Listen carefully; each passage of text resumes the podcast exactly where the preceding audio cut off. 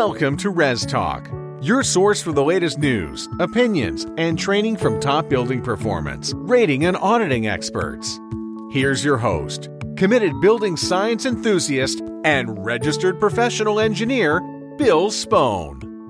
Hello, and welcome back to the Res Talk podcast. It's our goal at Res Talk to communicate late breaking news and thoughtful insights about a broad array of topics in the rapidly expanding world of residential energy ratings to all the stakeholders in the ResNet ecosystem. So, whether you're a housing consumer, rater, builder, realtor, or appraiser, you'll want to hear more about the evolving trends in home energy ratings. What does CO2e mean? What are the impacts of time and location on energy use and production? And how and why are we morphing from energy as a proxy for emissions? We're joined on today's podcast by David Goldstein, Energy Co Director at the Natural Resources Defense Council, or NRDC, and John Taylor, Deputy Director of the Consortium for Energy Efficiency, or CEE. They'll discuss a new tool that ResNet has under development, the CO2e Index.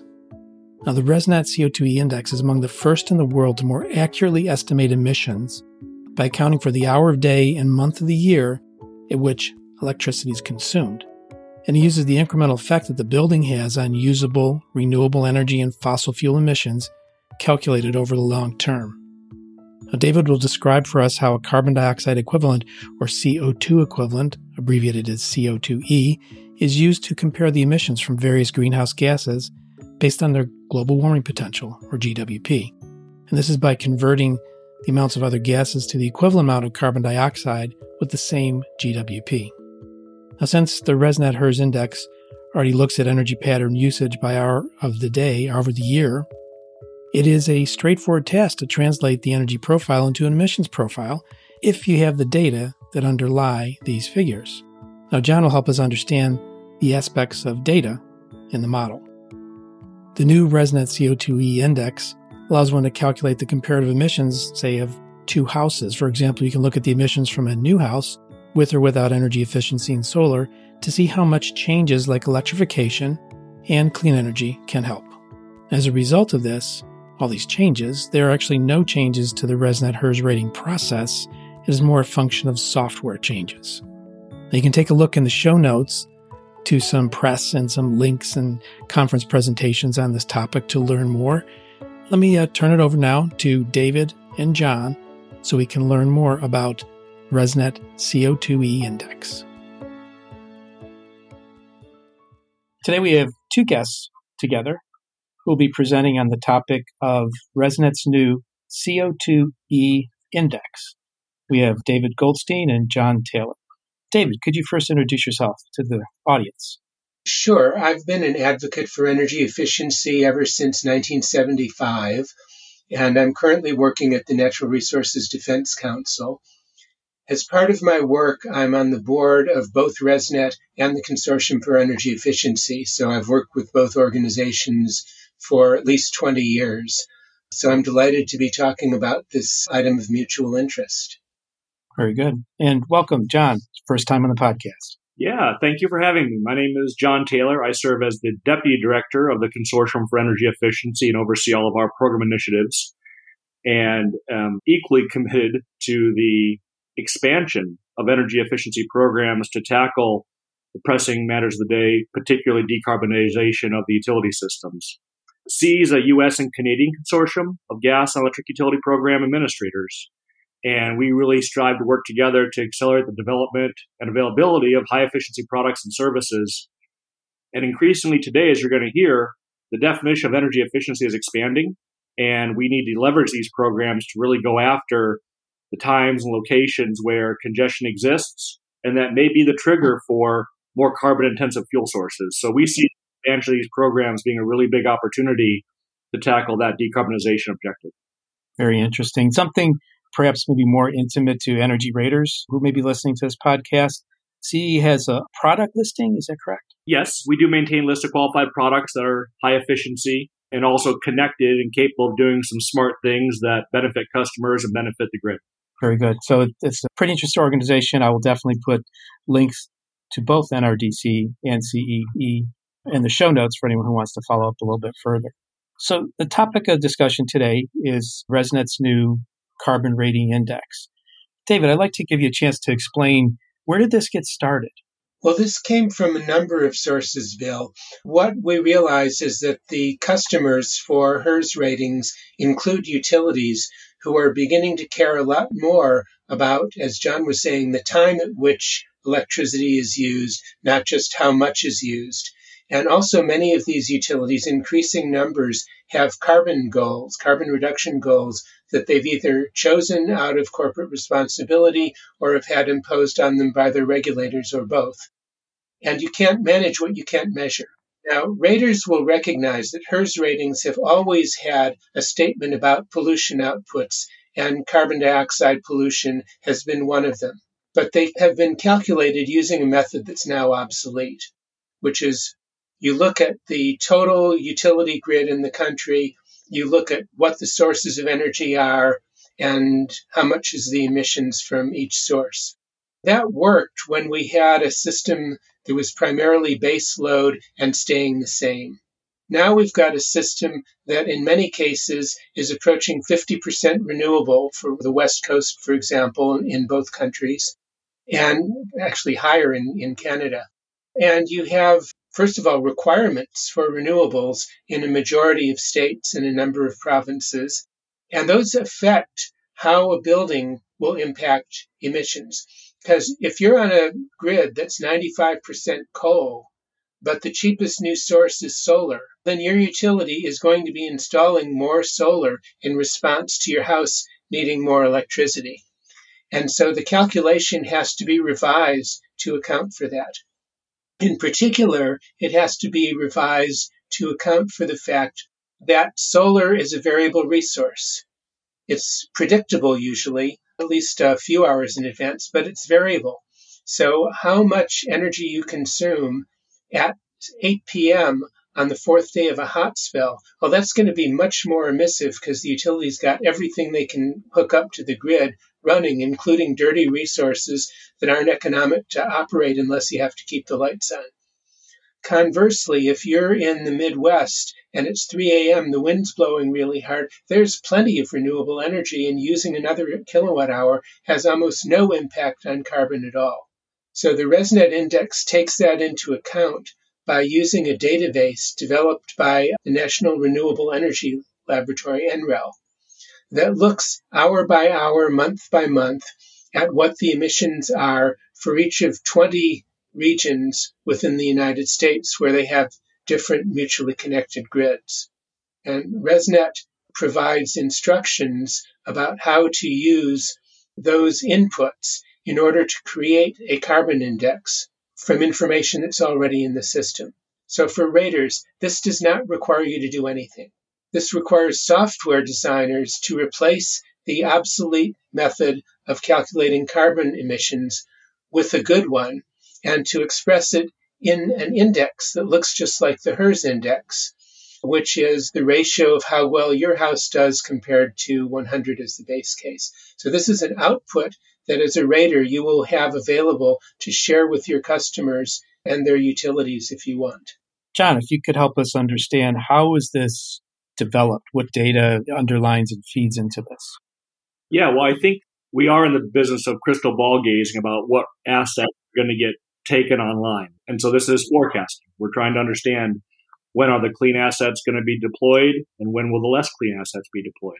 And so that's a dynamic situation that we take very seriously in terms of this endeavor. But we do have some insights on what time of the day, what time of the year certain assets are dependable, and when we have times where we have more of a reliability challenge or congestion on the grid. And so I think what we've really seen with this data is the ability to anticipate as best we can when those pinch points are going to be from a carbon perspective.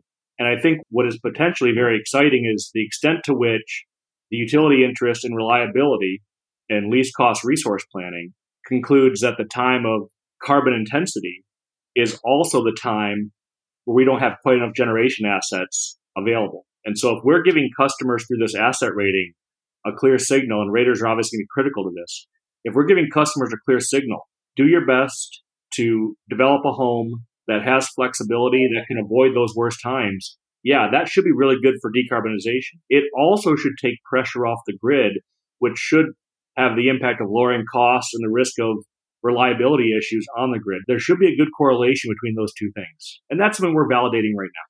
When you're rating a new building, you can count on it being around for 100 years plus. If you're rating an existing building, no one's going to spend the money on a rating if they don't expect that building to be long lived enough justify the payback on doing a retrofit. So one of the technical solutions we rely on from the NREL database is looking at future emissions out to a reasonably foreseeable period of time. Because if you optimize a building for lowering emissions in 2024, and then you've got it out of design for every year following that, you've made a mistake. So what the ResNet index does is it looks at the years 2025 through 2050 and takes a weighted average weighted towards the present of what all those numbers are. So the idea that you can think about is the world has a goal of stopping climate change at 1.5 degrees. In order to achieve that goal, it's not an easy goal to achieve, but I believe it is achievable and it's actually cheaper to do that than doing business as usual. But if we achieve that, everyone's got to do their part. So the utilities have got to acquire more renewable resources or get regulatory permission to do it. We need to incentivize renewables. So how do we want to plan our buildings? We need to plan for success. We need to, in this industry, do what we can to be part of a solution. And we're betting that everyone else is doing what they can as well. But you got to pick some assumption. And I think planning for success is the best way to do it. So we're looking at a scenario that has very substantial growth in renewable energy, but not the extreme case of what we could do, because maybe that's not the world we're going to be facing. At any rate, by picking a fixed period of time, we're assuring that, sort of like the HERS index, the CO2 rating index does not change radically from year to year. So if you do a rating this year, and someone comes back and does the same rating in five years, they should get approximately the same answer, or maybe even exactly the same answer. So, with the database that's used in to calculate the CO2 index, is that something too that will be fixed? I think that's what you're saying. The database is frozen at the current. There were significant upgrades between 2021 and 2022, and ResNet is finalizing its ANSI Standard 301 to account for those updates. But the plan is we will freeze those numbers for a significant number of years, call it five, in order to keep this harmonization. It'll be an interesting question. If we can improve it by 5%, is that worth doing, or is the interest of stability more important? Got it. And Uh, I'm not sure which one of you might know the answer to this, but I suppose the home design and its assets impact the number that comes out, the rating index? Well, that's the reason why we're doing it. The point of a rating is so the rater can give advice to the builder or the homeowner or, or occupant of what are the best ways to improve your score at the least cost. So the kinds of technologies and advances that the rating will encourage is first of all demand flexibility. If you've got end uses that can be controlled, and CE has world leading specs, as far as I've been able to see, on what that means and how you do it, then that will improve your CO2 rating index. And we do intend to be expanding the number of technologies you can model and the accuracy, meaning we start off not very generous and then we move to greater and greater accuracy of how much credit you get for these technologies. As John mentioned, not coincidentally, the same things that you do to improve the CO2 rating index will reduce the costs that utilities have to pay to serve their load. And actually, the cost reduction will be even greater. So this gives advice on things that can do that will be win-wins for everyone. Second thing you can do, by and large, we haven't tested this thoroughly, is switch from gas heating to a heat pump. That may not be true in all climate zones, in all grids, in all houses, because we haven't tested it. But the places we have, in some grids, there's a very mild incentive towards electrification, and in other grids that are very clean, there's a very large incentive. But the point of this, from my perspective, from ResNet's perspective is we don't want to say, here's the right answer. We want to say, here's an index that will let you pick the right answer for your home. So we're not presupposing that the heat pump is the right answer for everyone. We're saying that here's an index that measures carbon, and oh, when you use it, it turns out that in more cases than not, and maybe in almost all cases, we don't know, you'll get a better score using a high efficiency cold weather heat pump. Bill, what I was going to add is that David makes a good example with the heat pump. What's also important for raters to know is these technologies are available. Now, they're not widely available. I don't want to overstate. But if you think about a programmable or communicating thermostat, whether it be Nest or Ecobee or any of the other manufacturers put these out, those products have two way communication. They have control capability. They have data exchange. They can give almost telemetry to the asset in the field relative to this database we're describing. That's also true for heat pump water heaters that have the ability to think of them as an energy storage device. Heat pumps and air conditioners that can flex and pre-cool or preheat in some cases. Pool pumps that have flexibility. There are, it's a new generation of products really riding the coattails of the Internet of Things to create other new amenity for customers. But the ability for products to respond and convey information in a way that's consistent and enabling of what this vision for the CO2 index is, is growing and exciting. And that's why we looked at this as a really important opportunity of how do we give recognition and to those leaders in the market who made the investment to make these products smart, communicating, good for the customer, good control functions, but also flexible in terms of decarbonization objectives. Would there actually be some kind of rating that would it be looking upon on the list that CEE produces, or is there a mark on the product somehow? We're in development and how this is going to be market facing. I think the way certainly Energy Star is playing a role here that's helpful. I'll acknowledge EPA there. What we're doing is really giving our members, the folks who run these incentive programs, the tools to say which products offer that functionality. Here's the specification. Here's the minimum communication technology you need. Here are the open standards that are acceptable. Here's how this thing can actually modulate energy consumption. How that is manifest in the market right now and who's promoting those, that's evolving real time. And I think it's coming with this exact ResNet realization that we've got to get more sophisticated in how we promote the best quote unquote assets. And right now, we're just in the business saying, here are the products that we have validated to meet our specifications, not just for energy efficiency, which is not going away. Traditional energy saving is still powerful. That's almost the base load power plant aspect. But these ones that also can shape or shift energy use because they have the enabled capability. How customers, utilities, aggregators, other trades make use of that functionality, that's the future trying to realize right now and enable. John's also pointed out an expansion of services that this offers the raters potentially as we develop the algorithms. And that is, he mentioned products like pool pumps that are not included in the ResNet ratings right now. And I'd mention electric cars as another example of that. While we still won't, I think, count those two end uses in HERS ratings, you can get credit for the delta that they cause in time of use, given the things that we are accounting for. And so if you have an EV charger that is optimized to discharge at the right times and charge at the right times, that would be something you can take credit for in the future on the CO2 rating index, even though we're still not going to cover the driving energy or the pool heating energy. Very interesting. It, that makes total sense in this. I think the big thing I'm taking from this is the next phase of improvements in energy efficiency is time and location for many different factors. Before we began the podcast recording here, you spoke that you've presented together in this topic. Can you give me an idea of the venues, the, the folks or the organizations that are finding this topic of interest? John. Sure. Certainly, we convene our members multiple times a year we have committees dedicated to new construction and existing homes. And ResNet's a tried and true tool and programs just trying to promote high efficiency homes. This is not a ground zero for our industry. Those who are running programs, promoting efficiency, know and love and value ResNet and have for many years. They are under pressure to deliver on an expanded array of objectives, chief of which is decarbonization without compromising on things like affordability and reliability.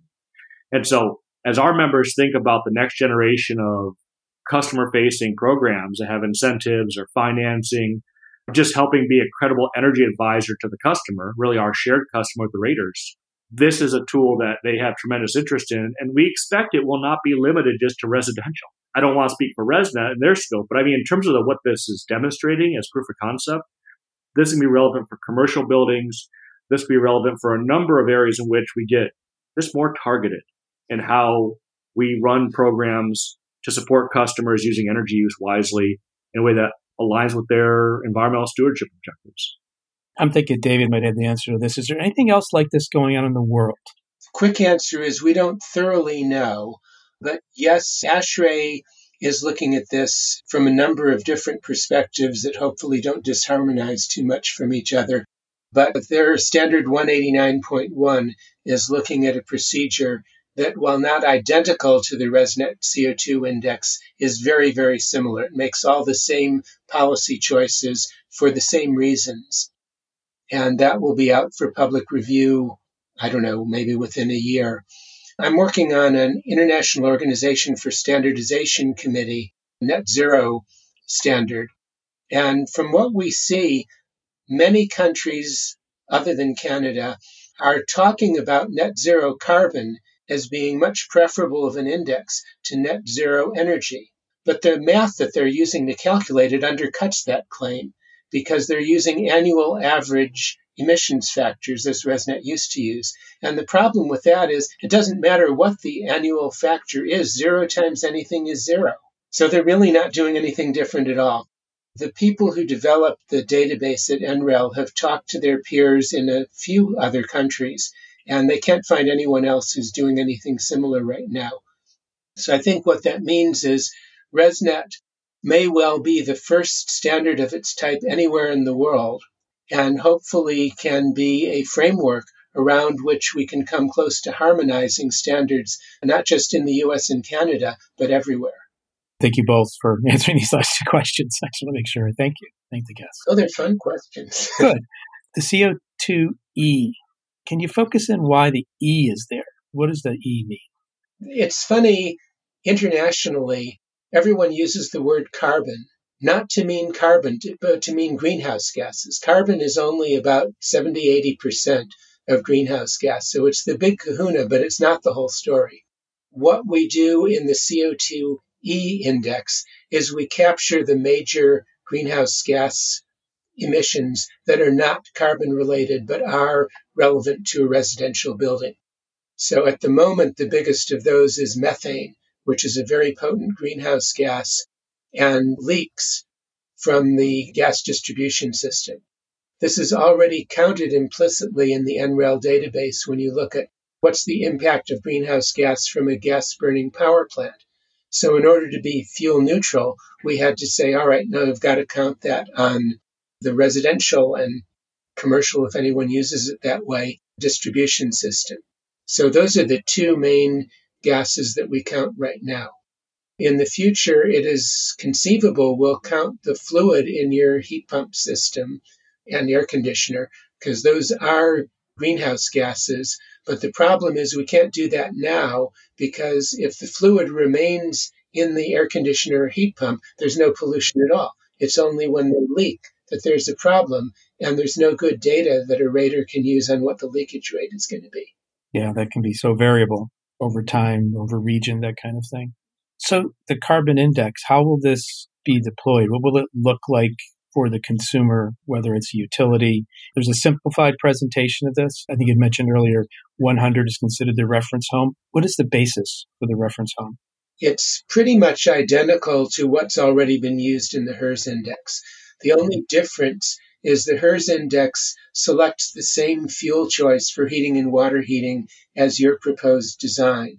And if you do that, you've neutralized the ability to answer the question, which is better, a furnace or a heat pump? So we pick an electric heat pump home as the reference case for both heating and water heating. Otherwise, it's identical to the HERS index. Thus, for an all electric home, the HERS index and the CO2e rating index will be very close to each other. They may not be identical because the time of use is going to enter into this, and skew the reference case a little compared to the proposed design, but we don't even know which direction or when. So it'll be similar. For gas, it's similar in some climates and it isn't in others. this is a process or a standard that's under development.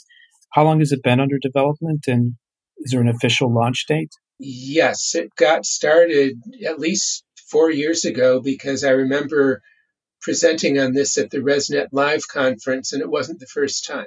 But the board acted on this about two years ago, maybe three, and set up a task group that would make recommendations to SDC 300 for revisions to Standard 301.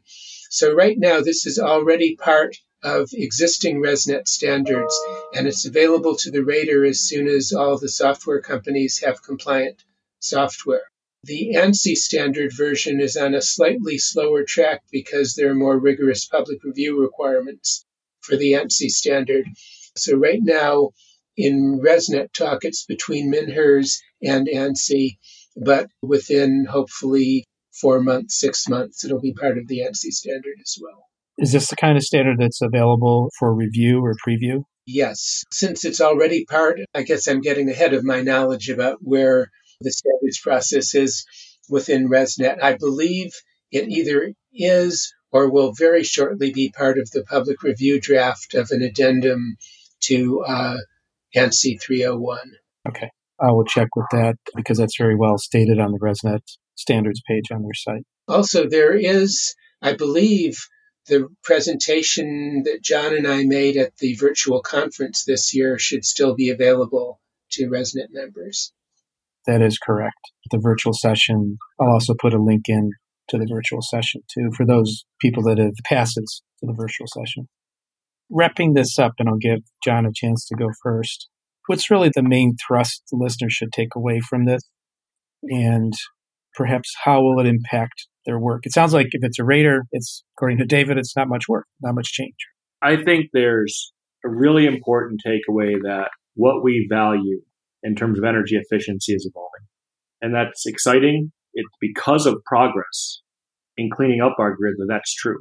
But we are evolving along with the needs of that grid. And that's not just limited to the CO2 index. That's a reflection of what we're going to do with buildings in the US and Canada, worldwide, frankly, when it comes to flexibility. When I look at the index specifically, it's been such a successful quantitative tool and frankly a marketing tool for helping simplify this to customers, and raters play a critical role in that simplification. I think one of the remaining important conversations we're having within the committee is, and with utilities, think about using this as a tool is how will we use this to market investment in one's home in a way that's going to deliver the outcomes we want? The technical standards in great shape. I think we are excited about the prospects of making this a marketing tool that has credibility behind it. And that's probably where you're going to see the next update is here's how we would communicate this to customers effectively in concert with what utilities and others are telling them. And hopefully that makes a really big impact in the minds of the customer. Very good. Communication is always key. Clear communications, in which is talking about a pretty technically intense area, but I think some of the things we talked about today help to break that down, and we'll continue to do that through the marketing efforts that you described there, John. David, any kind of closing takeaways? In the past, we've always used energy as a proxy for a number of things. Until recently, the most of them that we cared about really were costs and emissions. And we've had that as part of the supporting material in HERS ratings for a long time. The methods that have been used in the past aren't as accurate for the future because we start getting some divergences. We start seeing cases, and batteries are a perfect example, where putting in a battery makes your HERS score worse, but it makes your CO2 rating better and it helps the utility to save costs, which will eventually get passed on or not in your rate structure.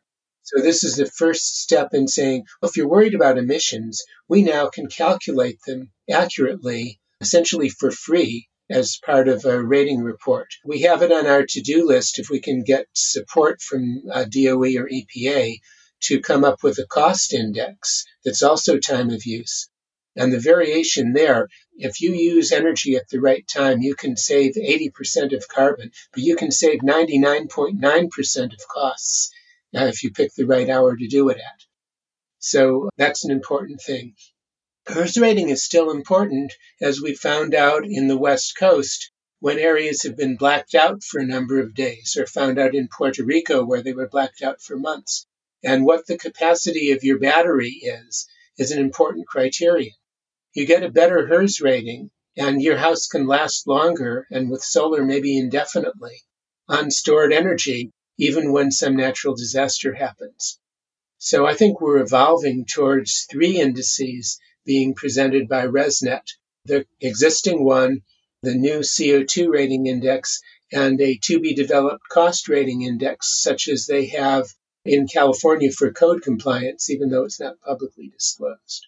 So I think this will succeed to the extent that the ResNet community, raters, everyone, is saying, hey, we've got something new that will satisfy a need, maybe a need that you didn't even realize you had. So as we generate excitement, we'll generate support. And with new products like this, there's a real snowball cascading effect that the more people use this, the better it's going to get and the more helpful it's going to be in terms of the services that ratings can provide. Excellent. And thank you for providing some insight into what may be coming down the road in the future. Gentlemen, really want to thank you for coming on the podcast to talk about the new CO2e index. And again, in the show notes, we'll have some links uh, folks that get interested in this to follow up and do some research on their own. I suspect we'll be having one or both of you back to talk more about this in the future. Look forward to it. Great. I'd be delighted. Thank you, David. Thank you, John. Well, thank you for listening to this podcast and our discussion about learning more about the ResNet CO2e index. John and David are among some of the great guests we have on the Res Talk podcast time after time. If you're a pro in the building market, surf on over to resnet.us slash professional to learn more or join the email list. And you can also find ResNet on Facebook or Twitter. A quote for today by Andy Dunn, an American businessman. Passion provides purpose, but data drives decisions. If you're interested in feeding back to ResNet on what you heard here today or would like to hear a new topic covered or just have a general question, please send an email to info at resnet.us. If you've not subscribed already, please do so. And as always, thank you for listening to Res Talk. Take care.